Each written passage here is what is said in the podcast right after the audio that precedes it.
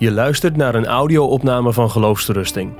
De video die bij deze opname hoort kun je vinden op onze website.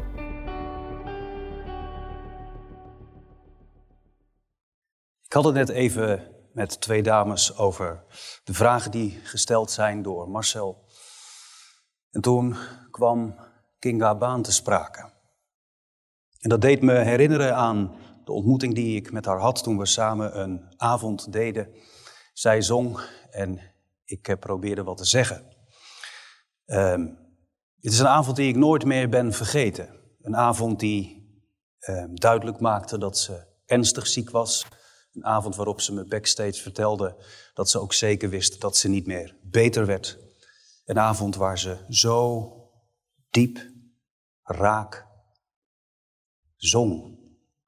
Zong over haar huwelijk, haar kinderen, haar heren, haar heiland en haar toekomst. Je zou kunnen denken, wat jammer dat zo'n veelbelovende Christin haar pensioen niet heeft gehaald, niet meer tijd heeft gehad om hier haar leven zeker niet te verspillen, daar was ze zeker niet mee bezig, maar in haar gebrokenheid zo lang mogelijk te zingen van het doel waarvoor ze leefde. Over dat thema heb ik eens eerder gesproken. Hoe kan het toch dat er zoveel lijden is? Vanavond kwam ze me wel even weer te binnen als het gaat over waar leef ik voor? Dan gaat het echt niet om dat je 80 wordt, al gun ik het jullie allemaal. Dan gaat het er ook niet om dat je je pensioen haalt. Maar hoe leef je? Toen ik vanuit uh, geloofstoerusting de vraag kreeg om te komen spreken, heb ik ja gezegd. Ook toen kort daarna het thema werd aangereikt, verspil je leven niet. Toen ik ja had gezegd, dat heb je vaker in je leven, en het even laat doordringen, waar heb ik ja op gezegd, dacht ik, ja, wat moet ik daar nu eigenlijk van zeggen? Nou, daar had ik wel een antwoord op, anders had ik hier vanavond niet gestaan. Maar misschien wel even goed om uh, duidelijk te maken dat, uh, dat ik in eerste instantie dacht van, ik had liever gesproken over een thema als uh, gebruik je leven om gered te worden. Gebruik je leven om daarna ook vrucht te dragen. Dus positief, een beetje positief in deze tijd. Verspil je leven niet. En tegelijkertijd dacht ik, als ik in de spiegel kijk, heb ik die oproep echt wel nodig. Ook als christen, ook als predikant, als dienaar van God. Want wees nou gewoon eerlijk. Als ik straks dit gebouw weer verlaat, als ik straks nog even op mijn mobiel kijk of ik niet wat gemist heb, als jij straks naar huis gaat, misschien nog even het web opgaat.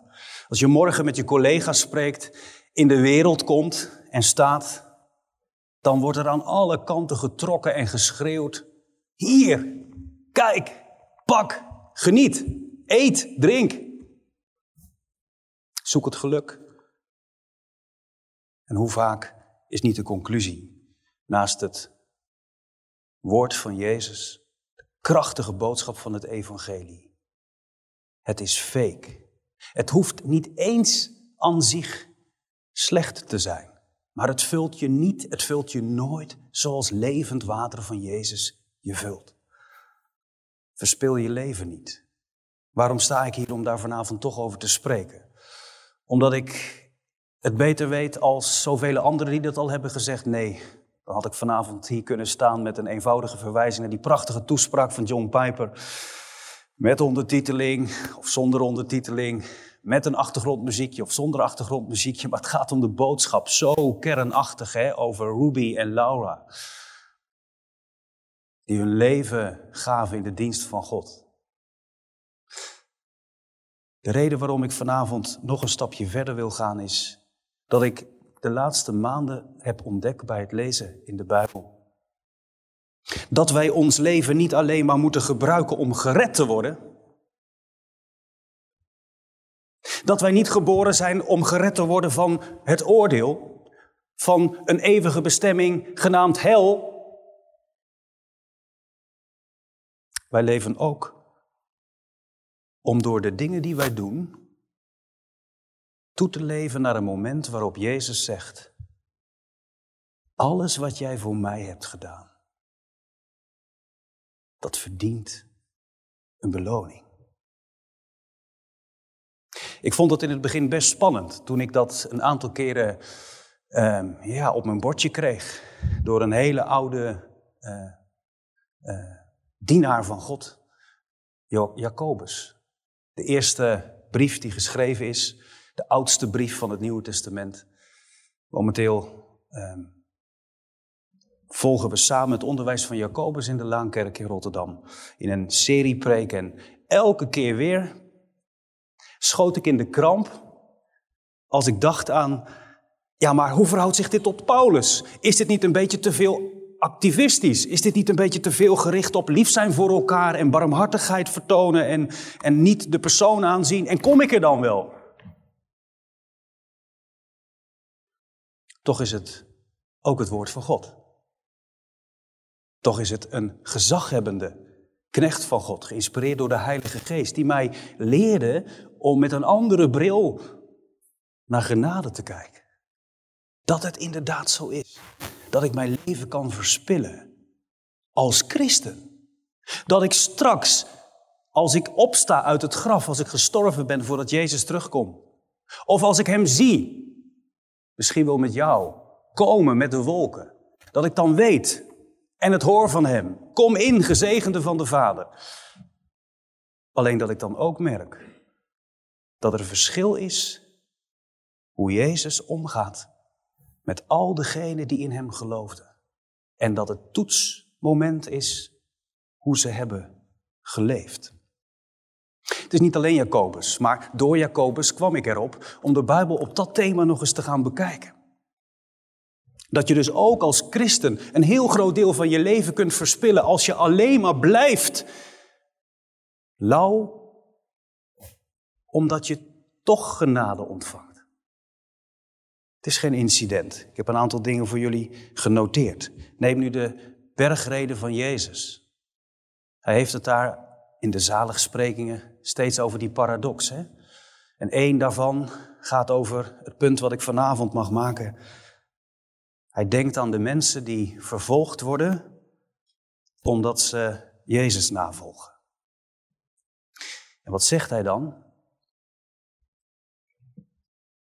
Jullie loon is groot in de hemel. Dus er is een verbinding tussen lijden op aarde, waarvan wij zouden zeggen afzien, waarvan wij zouden zeggen is dat nou Gods genade? Een verbinding tussen dat leven onder de vervolging en straks in de toekomst een groot loon, groot loon. Wanneer de, de, de, de discipelen worden geroepen om hun kruis op zich te nemen, we hebben dat gelezen, zegt Jezus dat hij ieder van hun zal vergelden zal belonen naar hun daden. Ik denk aan de Heer Jezus zelf die in Lucas 14 zegt, zorg voor de armen, nodig de blinden uit voor de maaltijd. Als je dat doet, zal het u vergolden worden in de opstanding van de rechtvaardigen. Ik denk aan Lucas 18, een paar hoofdstukken verder. Daar komen we die jongen tegen waarvan ik altijd denk, als ik zo'n beleideniskattegezant zou krijgen en hij zou zeggen wat die jonge man zei tegen Jezus, zou ik zeggen, joh, ga jij op mijn stoel zitten, ga ik naar jou luisteren, want ik kan van jou zoveel leren, toch?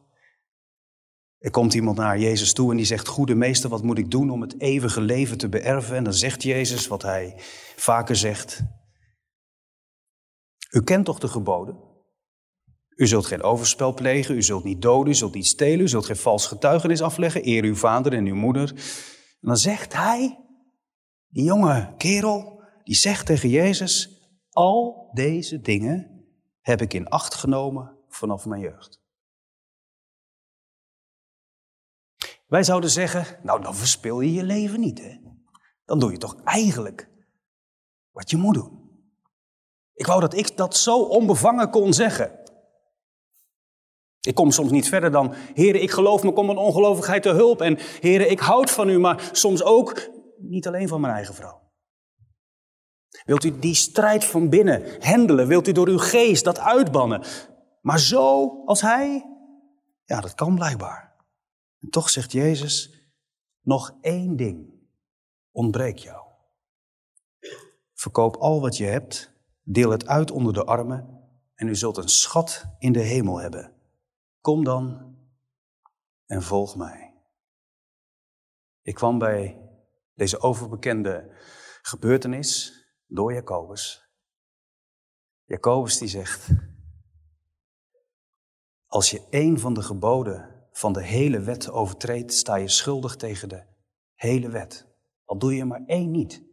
En deze man, waarvan wij zouden zeggen, hij heeft ze bijna allemaal gedaan. De, de, de zwaarste geboden kon hij houden, maar de samenvatting, van de wet kende hij niet. Namelijk, je naaste liefhebben als jezelf. En laat dat gebod nu juist, zegt Jacobus, in het laatste oordeel van doorslaggevend belang zijn. Iemand die barmhartigheid heeft betoond aan een ander, zal barmhartigheid ontvangen van Jezus in het oordeel. De barmhartigheid overwint in het oordeel. Zomaar een paar voorbeelden. Niet alleen van Jezus, laat ik er nog twee noemen. Bijvoorbeeld van Paulus, die zegt: Als je voor de rechterstoel van Christus staat, eenmaal, dan ontvang je voor wat je gedaan hebt vergelding. Het zij goed, het zij kwaad. In de brief aan de Hebreeën lees ik, daar wordt het zelfs ter bemoediging gezegd, want God is niet onrechtvaardig. Waarom niet? Waaruit blijkt dat? Nou, dat hij uw werk zou vergeten. Dat hij uw werk zou vergeten. Dat hij zou vergeten hoe je hebt geleefd.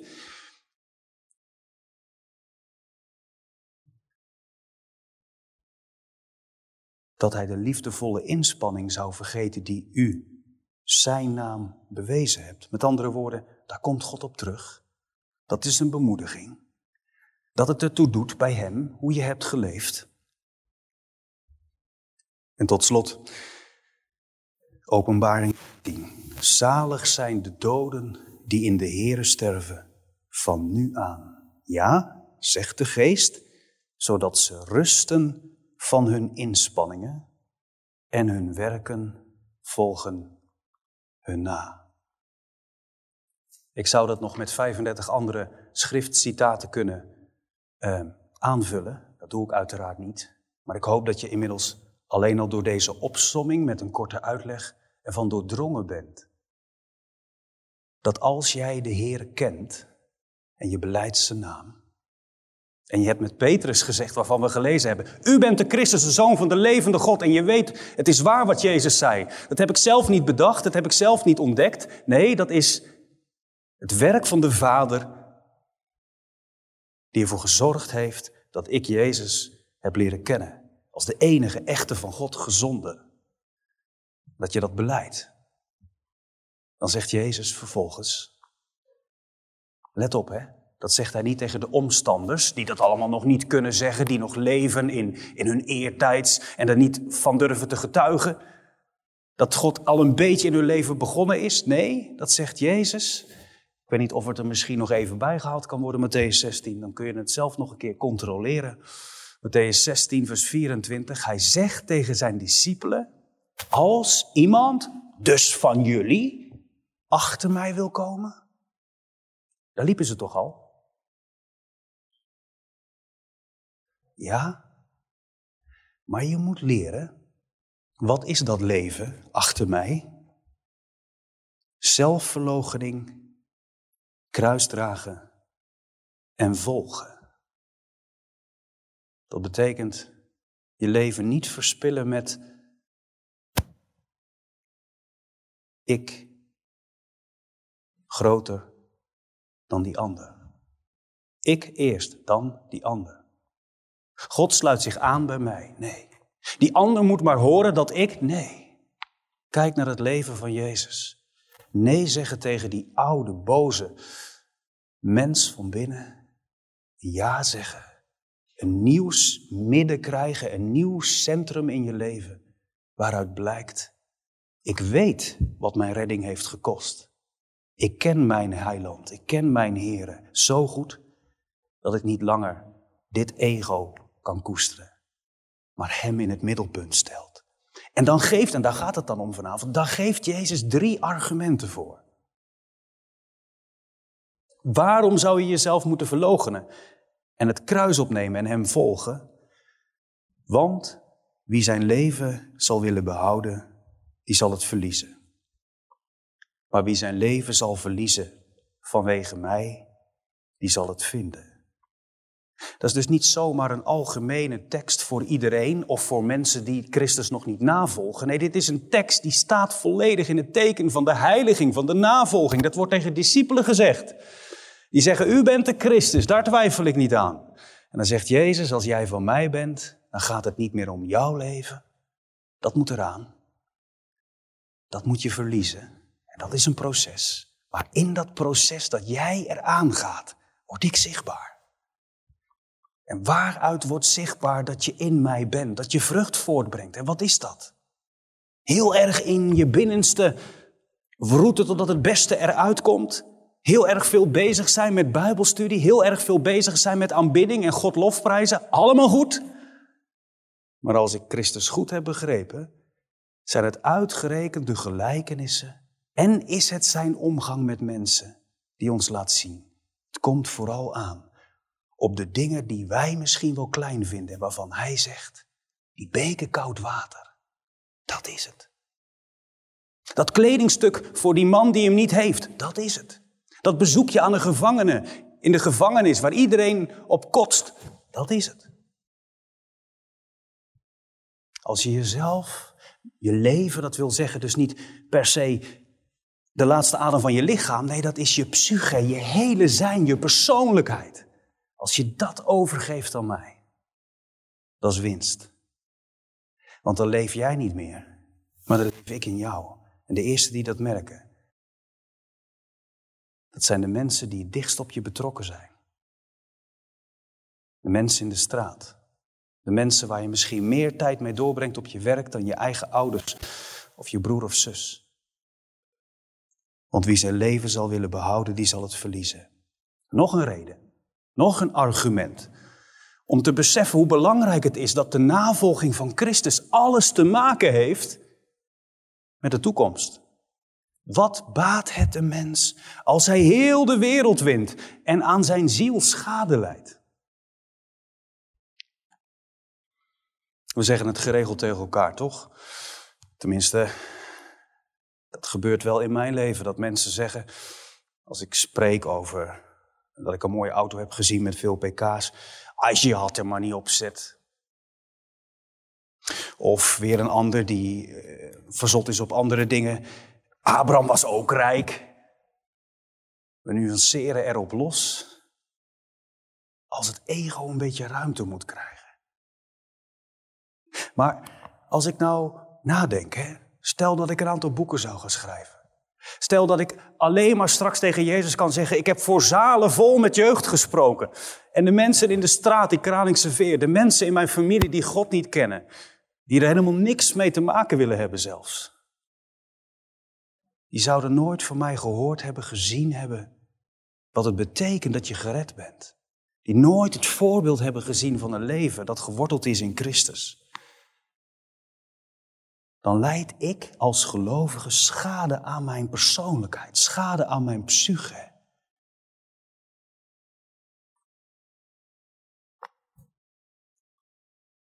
Betekent dus niet dat als je schade leidt aan die ziel, dat je verloren gaat, maar dat je anders uit het oordeel van God komt. En daarom hebben we ook 1 Korinthe 3 gelezen. 1 Korinthe 3, waar Paulus zegt, het fundament wat ik gelegd heb, dat is Christus. En op dat fundament moet je niet gaan staan en zeggen, ik ben gered. Ik ben wederkomstproof. Natuurlijk doen we dat allemaal niet zo. Maar ondertussen moeten we ook niet denken, het belangrijkste is gebeurd. Jazeker. Maar wie gered is, wie wedergeboren is, tot een levende hoop, die moet wel beseffen dat straks het oog van Jezus niet alleen zal gaan over zijn eigen bloed, over zijn eigen offer. Zoals de vader dat heeft gedaan. Mijn kind, kom in. Je bent gezegend in mijn zoon. Maar dat Jezus ook let op de navolging. Hoor maar, Paulus heeft dat gezegd. Als iemand van jullie op het fundament van Christus, als je tot geloof gekomen bent, goud, zilver, edelstenen, hout, hooi of stro heeft liggen, dan is dat niet om het even. Hout, hooi en stro gaat niet mee. Het vuur zorgt ervoor dat die dingen niet meegaan naar de nieuwe aarde. Die redden het niet. Wat zijn dat? Dat zijn de dingen waar je als christen je leven mee kunt verspillen. De naam die je maakt als spreker. Waarbij het misschien niet ging om je zalig maken, maar om je ego. De dingen die je hebt gedaan ten koste van anderen, ten voordeel van jezelf. Al heb je heel veel Bijbelstudie gedaan, al heb je heel hard gebeden, al ging je elke zondag weer twee keer naar de kerk. Maar in je leven is er niet de barmhartigheid naar je naaste. Dan maakt dat verschil. Dat is wat wel meegaat. Dat zijn die werken die je navolgen. Zoals die barmhartige Samaritaan. Is het, is het voor niets of niet? Nee, toch? Dat Jezus een aardsvijand van de Joden gebruikt. Die bekende gelijkenis. Dat uitgerekend de Samaritaan barmhartig is. Om ons wakker te doen schrikken. Juist die man waarvan wij dachten, die komt er sowieso niet. Daarvan zegt Jezus, hij had beter begrepen dan de priester en de leviet. Dat je niet met een boog om iemand heen moet lopen, want dan kun je niet goed zien of die dood is of leeft. want wat die priester en de leviet doen, is helemaal volgens de wet van God.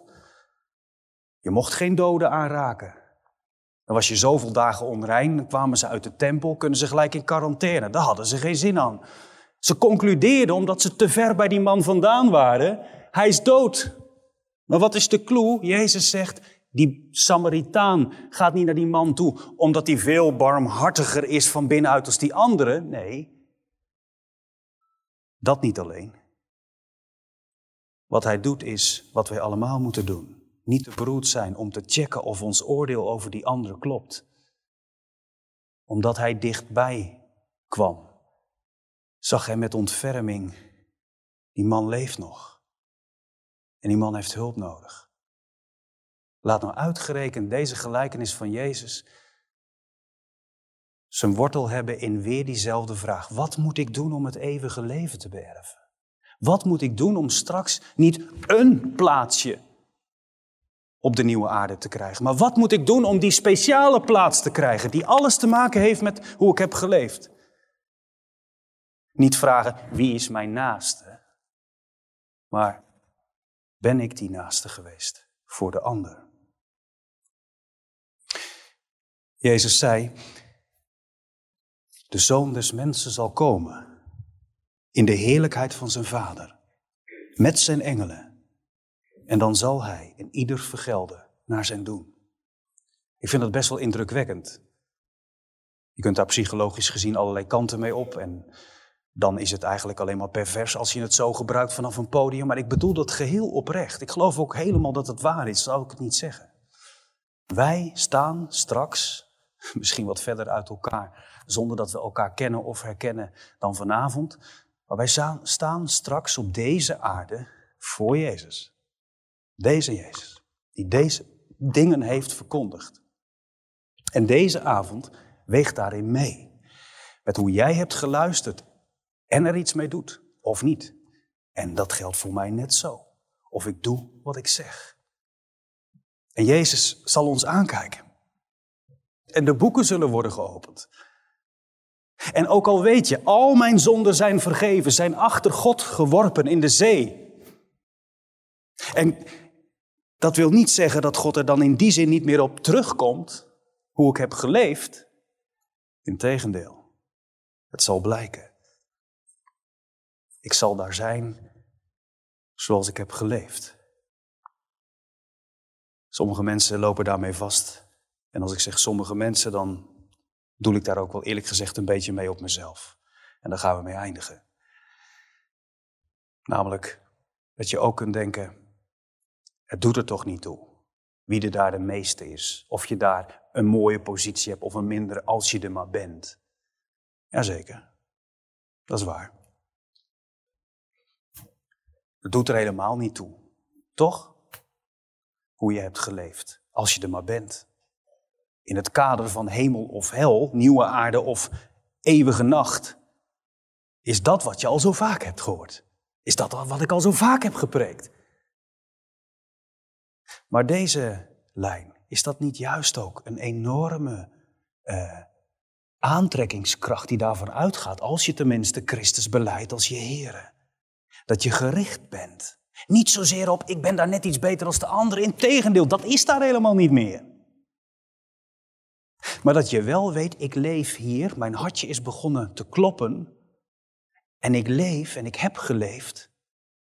Niet om eenmaal te sterven en dan in de hemel te komen. Nee, om werkelijk tot mijn bestemming te komen met een vernieuwd lichaam op een nieuwe aarde. En dan zal ik precies doen waarvan Jezus zegt, dat past bij jou. Dat is jouw taak. En dan is het niet zo dat er allemaal gouden regentonnen staan.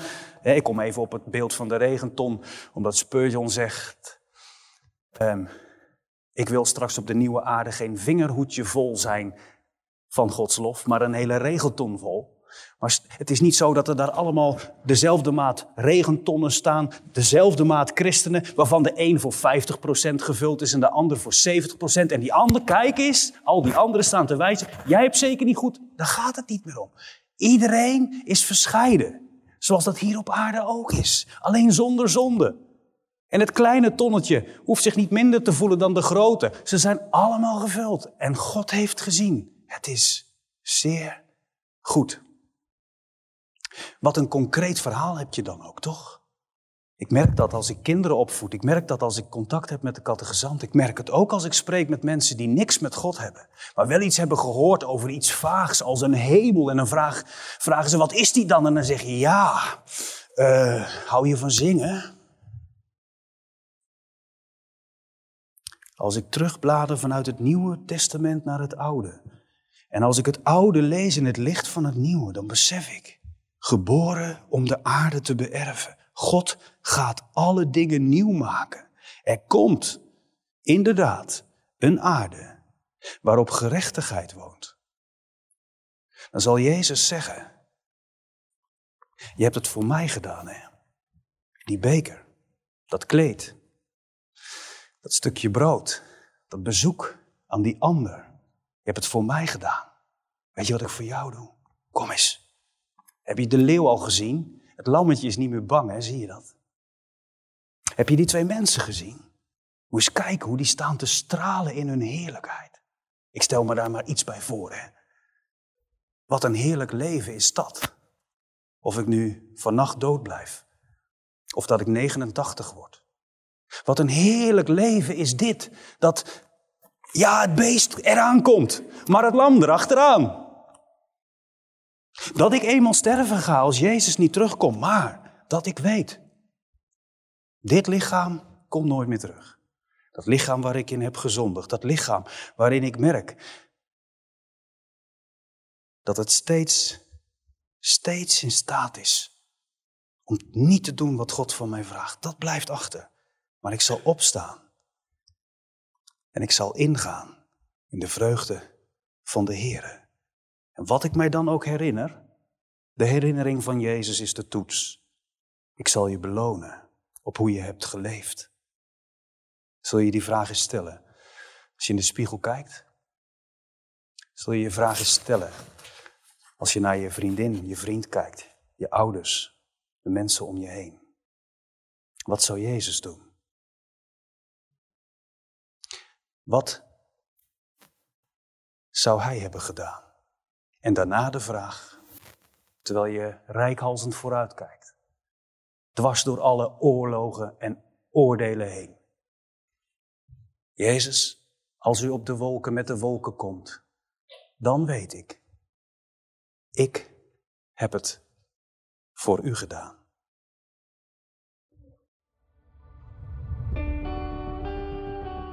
Je luistert naar een podcast van Geloofsterusting. Wil je meer luisteren, lezen of bekijken?